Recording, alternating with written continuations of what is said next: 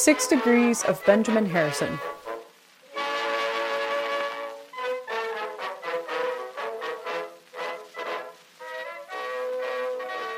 Welcome to part two of a special edition of Six Degrees of Benjamin Harrison, a podcast of the Benjamin Harrison Presidential Site. Elements of this episode related to crime scene descriptions and self harm may be disturbing for younger listeners. I'm your host, Molly Beausir, history student and Russell and Penny Fortune Project POTUS Presidential Fellow at the Benjamin Harrison Presidential Site, located in Indianapolis, Indiana. In the first part of this segment on the Cold Spring murders of 1868, Benjamin Harrison and Nancy Clem, who, as a woman, was a curious suspect for such a grisly crime, we introduce the circumstances of the deaths of Jacob and Nancy Jane Young, who were shot and killed when they were out for a midday buggy ride in the area known as Cold Spring along the bank of the White River, just north of the city neighborhoods of Indianapolis, sometime on September 12, 1868 and discovered the next day to be dead. The suspects in the case were Bill Abrams, Silas Hartman, and Nancy Clem, all of whom were found to have been linked to Jacob Young as potential money scheme associates by suspicious bank records and transactions, which pointed to the existence of what today might be called a Ponzi scheme. A gun purchased by Abrams just days before the murder was, was found at the scene, which led him to be the first arrested, followed next by Silas Hartman and his sister, Nancy Clem. The case garnered national attention, not only because the murders were so grisly, but also because one of the main suspects was a woman. To share their own takes on the criminal case and the confusion and intrigue surrounding the suspects, particularly Nancy Clem, Donna Wing and Jim Trofatter are with us once more. Jim is the resident playwright for Candlelight Theater, which has been partnering with the Benjamin Harrison Presidential Site over 18 years to stage immersive theater experiences in the historic mansion of the 23rd President. Donna Wing is Candlelight's creative director and has played the very woman we discussed today on numerous occasions, bringing to life Jim's play, which brings to life the trial of Nancy Clem for audience members to decide for themselves what they believe about the guilt or innocence of Nancy Clem. The play will return to the Benjamin Harrison Presidential Site this summer in honor of the city's bicentennial, and tickets are available now on presidentbenjaminharrison.org. Also rejoining the conversation is Charlie Hyde the president and CEO of the Benjamin Harrison Presidential Site. Allow us to present to you the case of Nancy Clem with a new perspective so that you too can decide for yourself what really happened in September 1868 at Cold Springs. Here's Charlie. You know, partnering with Candlelight Theater and the Benjamin Harrison Presidential Site, partnering over a number of years and sharing this story um, through performance. Um, Donna, Jim, how, how have your perspectives changed on this case over time?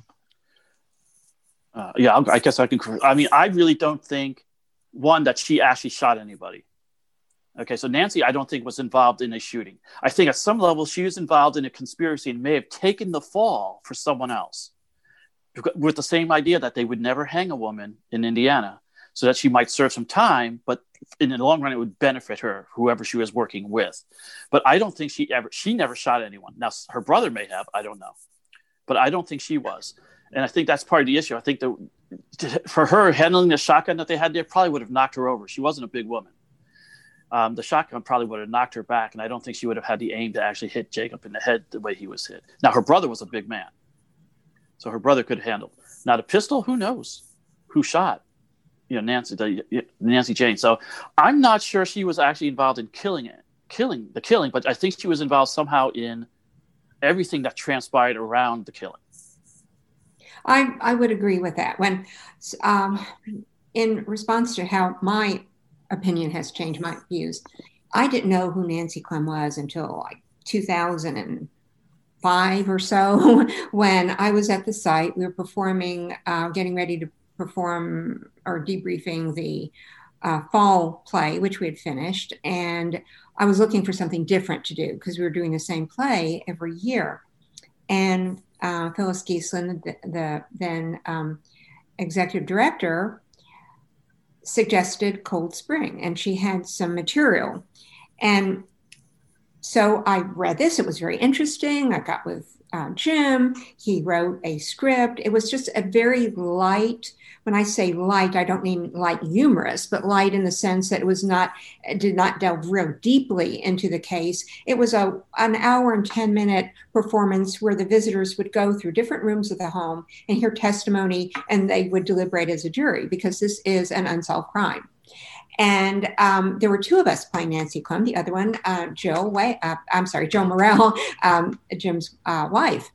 And um, we had some fun with it in that I played her a little bit more evil and Jill played her a little bit more light. And then we had kind of a way of looking at, well, how many times I was found guilty more than Jill was, but mostly it was a hung jury because there are so many questions. So when I read the little bit of, of I, material I could find at the time was that she was tried. It was believed she was the murderer, and I just took her as um, the villain from this time period, from um, as the person who indeed um, killed Nancy Jane Young. I just took that at face value. Just like if someone asked me to play Lizzie Borden, or you know, um, or Mary Surratt, you don't, you know, you just do it without a really um, thinking that, um, well, maybe this person wasn't guilty because so much of the literature said she was.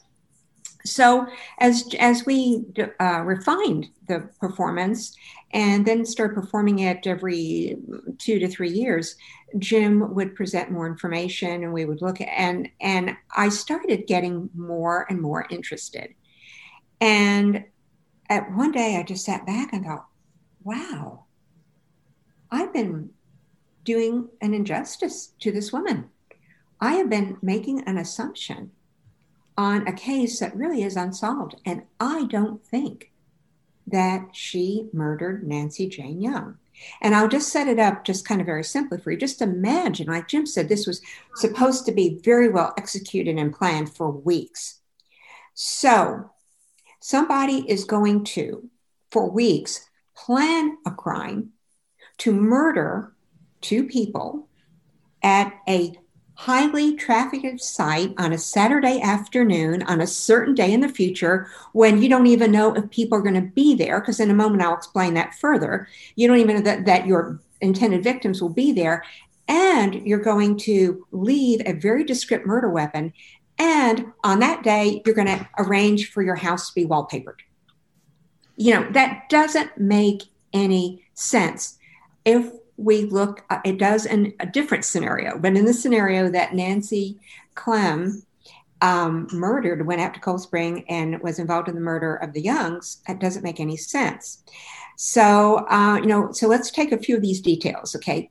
Cold Spring on a Saturday afternoon in September that's like going to Central Park in a way for Indianapolis. You're going to have people around. So, why do you do this very detailed plan of a murder at a public location? And as testified by Mary Bell Young, who was the niece of the Youngs, and Lizzie Henry, who was their domestic. And they testified to the fact that on that Saturday in question after dinner, which is what was referred to as the noonday meal, there was a discussion by the Youngs as to what to do. And um, Nancy Jane suggested that they go out for a ride. And then they talked about where they would go. And if they would go, because there was rain, it looked like rain. And at the last minute, they decided to go to Cold Spring and bring an umbrella. Now, it doesn't sound like there was any plan to meet anybody there or anything arranged for weeks, according to this testimony. That was not discussed very much, you know, by the by the defense. That discrepancy. So we don't even have a meeting planned.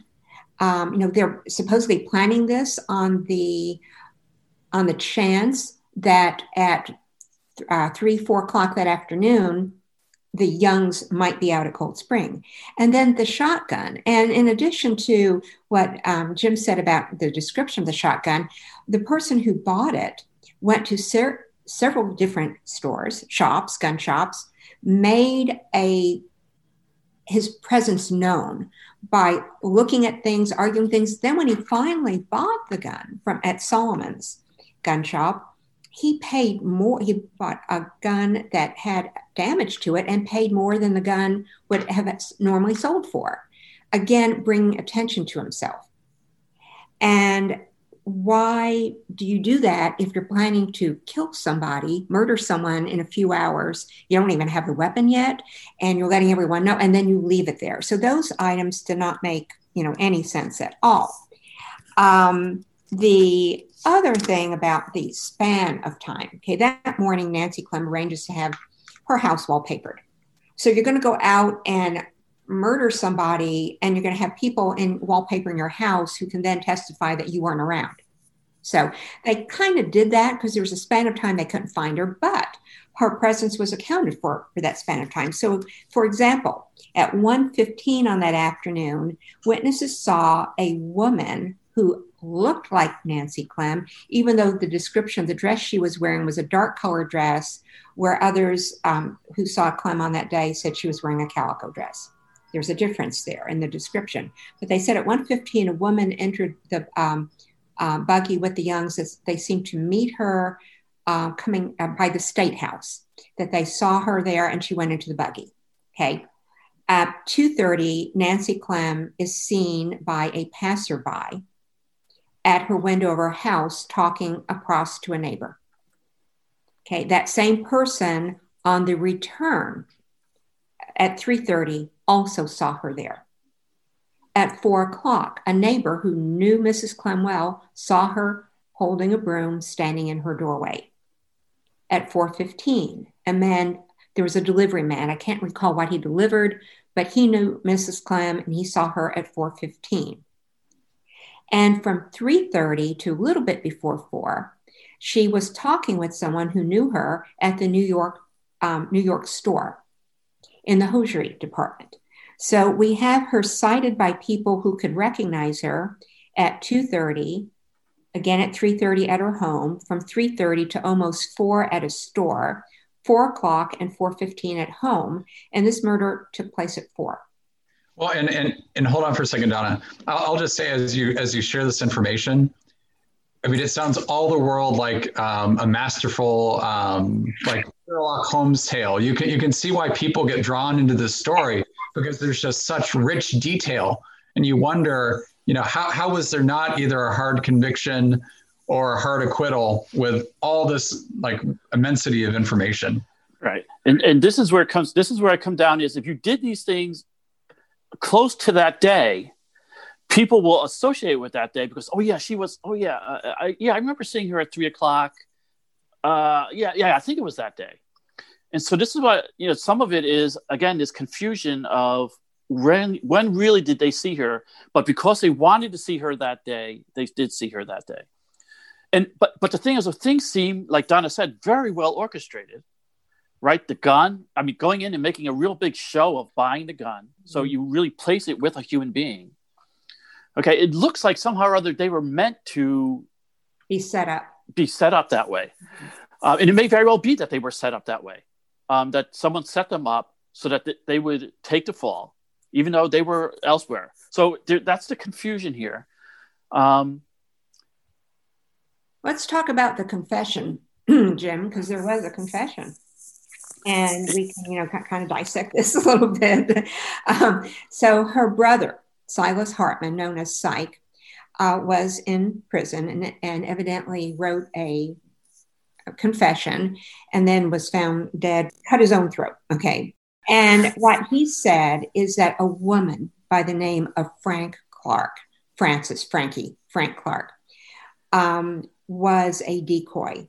Frank Clark looked like Nancy Clem and Frank Clark uh, was to decoy the Youngs out to Cold Spring. Okay, so that was step one. There at Cold Spring, William Fiscus, another business um, associate in, in some form, who was involved with this, whatever they were doing, um, killed Jacob Young. Um, and he killed Jacob Young uh, with the gun that Abrams had bought for him on his behalf. So evidently, he had asked Abrams to go and find this particular gun and um, and give it to him. Now, I don't know why then Abrams didn't say that in his defense. But um, I think a lot of people were afraid to talk about various things. But Fiscus evidently, according to the confession, killed Young. He did not intend to kill uh, Nancy Jane, um, but something happened, and, and she was she was um, also killed. Then Silas, um, this is again Syke, uh, Silas Hartman, Nancy Clem's brother, was um, told or he was involved. He admitted he was involved. He was to drive Frank Clark back to um, town. And then um, on the Thursday after the murders, um, Nancy Clem was approached uh, by Fiscus um, to retain some notes that she had uh, that would have implicated him, and she was threatened that she would be pulled into this murder if she did if she talked. So my feeling is, and I think from what you pre- have said previously, Jim, uh, very consistent, is that I think Nancy Clem was involved in so many illicit behaviors and financial dealings. I mean, we know later she was arrested for posing as a physician, but you know, killed a patient. I mean, she was not, you know, uh, innocent here. But as far as being at Cold Spring and pulling a trigger, I think she knew something. I think she knew what was coming down. I think she knew something was being planned. And as far as doing things like arranging for your house to be wallpapered, as far as um, multiple people seeing her, um, as far as um, um, you know all of these witnesses go i think she was trying very hard to make herself seen in places like if someone told me that i might be implicated on a murder on a certain day one of the things I would do is say, "Oh, I'm having the Zoom call with Charlie and Molly." And, Are you saying you know, we can see the, you know, the time that you know we planned it for this time, so I'm here, and you and you can, you yeah. know. So I think that she knew something, and she wanted to and maybe that's why she asked for her house to be wallpapered on that day. That seemed like a very very strange thing. Well, or if and- you're uh, if you're bill abrams you can tell the the police and everyone that you were peeling peaches all day am i right? Is that isn't that what yeah, something like that yeah. Well and exactly. I, I, was i was struck by um i was reading back over some of the details and um the first prosecutor i think in a moment of pique uh, described nancy clem as self-reliant but god defiant so, I mean, there, I think there was this like she had this outsized personality. I mean, a lot of people seem to admire her or fear her or just be mystified by her that she she seemed to hold some unknown power over others. It's so interesting when, uh, um, in regard to what you just said, Charlie, when Jill and I played uh, Nancy um, early on, we decided that Jill was going to play her very sweet and innocent, and I was going to play her more defiant and, um, you know, as a, as a stronger personality. And it was so interesting how our audiences, um, even though um, many of the um, uh, the juries were hung, um, that the ones who found uh, Nancy Clem guilty found her guilty when I played the part, and those who found her not guilty when Jill did because just of the way and it was so interesting even today you know the fact that the facts are the same the script's the same. But i just played her very defiant and jill played her you know like teary-eyed and that made a difference. And just recognize that nancy jane young was collateral damage.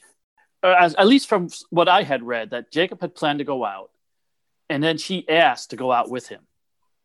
So she really wasn't i don't think supposed to be with him that day um, so if, if mean, she just happened, you know, happened to be so she she unfortunately got killed because of, and unfortunately her death was horrible. Mm-hmm. And this is what this is what really got people upset. I mean, what happened was somehow or other a spark from the gun. So she must have been shot very close range with a little short, a low caliber pistol, and a spark lit her undergarments on fire, but just smoldering.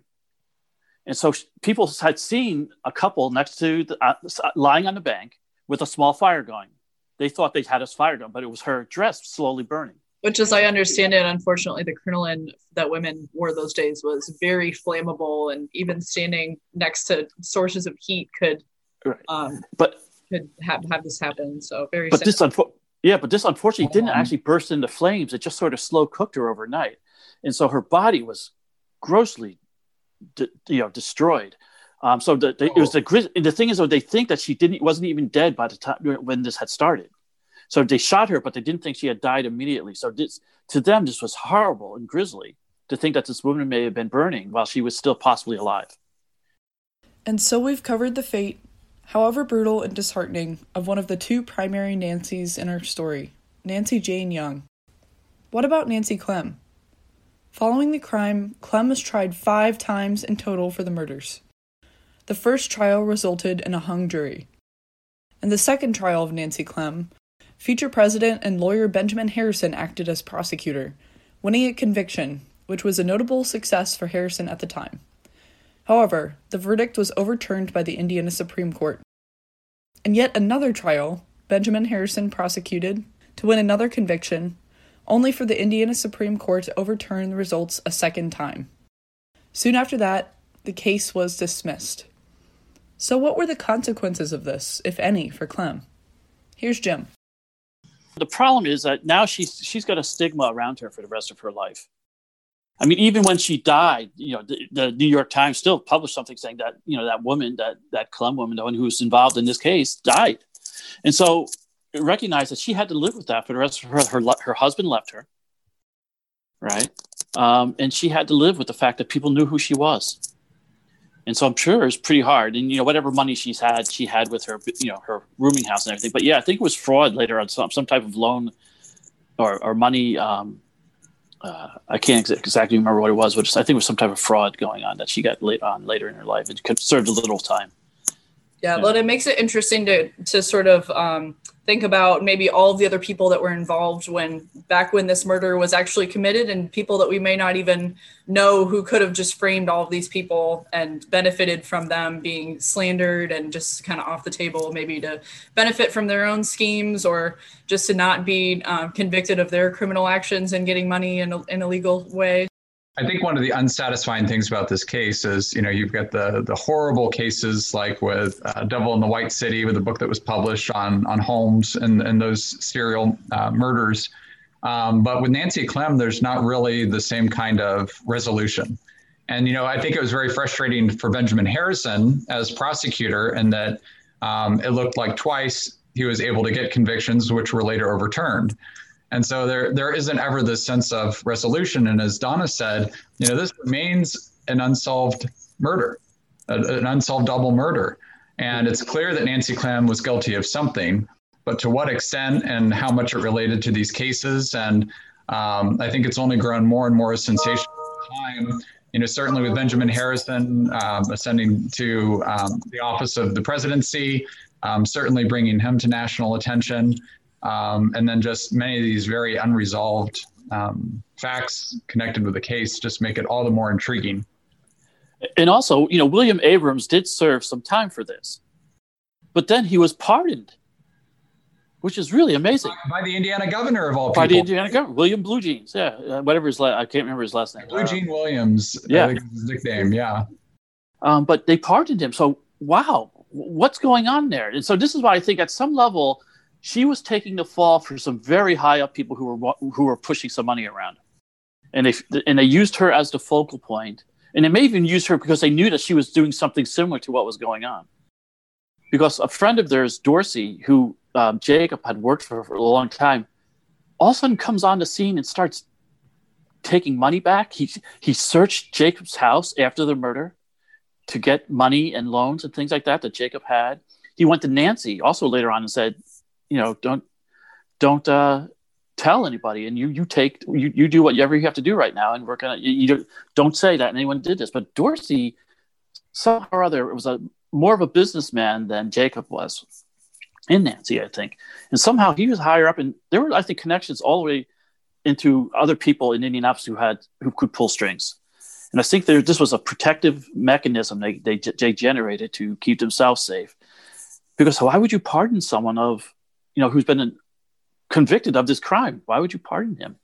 Makes no yeah, sense. It is a very, very baffling. Just when you go back and look at these, all these details that make it just so confusing, and you can see how the juries would have reacted the ways that they did during the trials. Um, So I think we could talk about this case probably all day and just go in completely different avenues. Um, yeah. Talk about um, all the different personalities involved and how intricate these relationships were between them.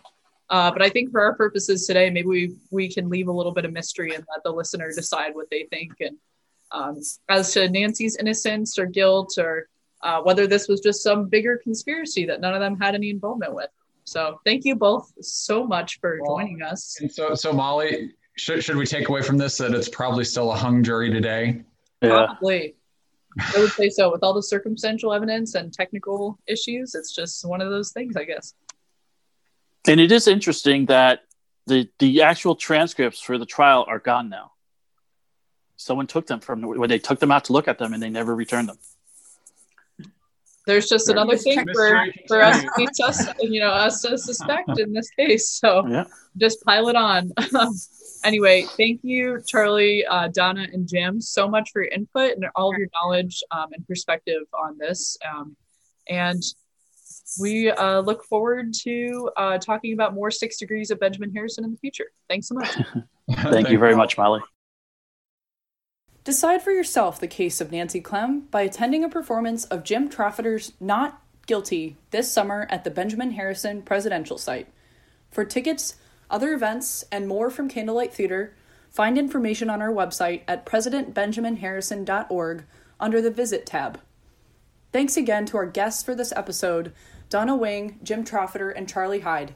And we hope you rejoin us soon as we continue to share more six degree connections and stories from the life and legacy of the 23rd president. New episodes found wherever you get your podcasts. The sound quality of this podcast was brought to you by the need to record remotely for pandemic safety.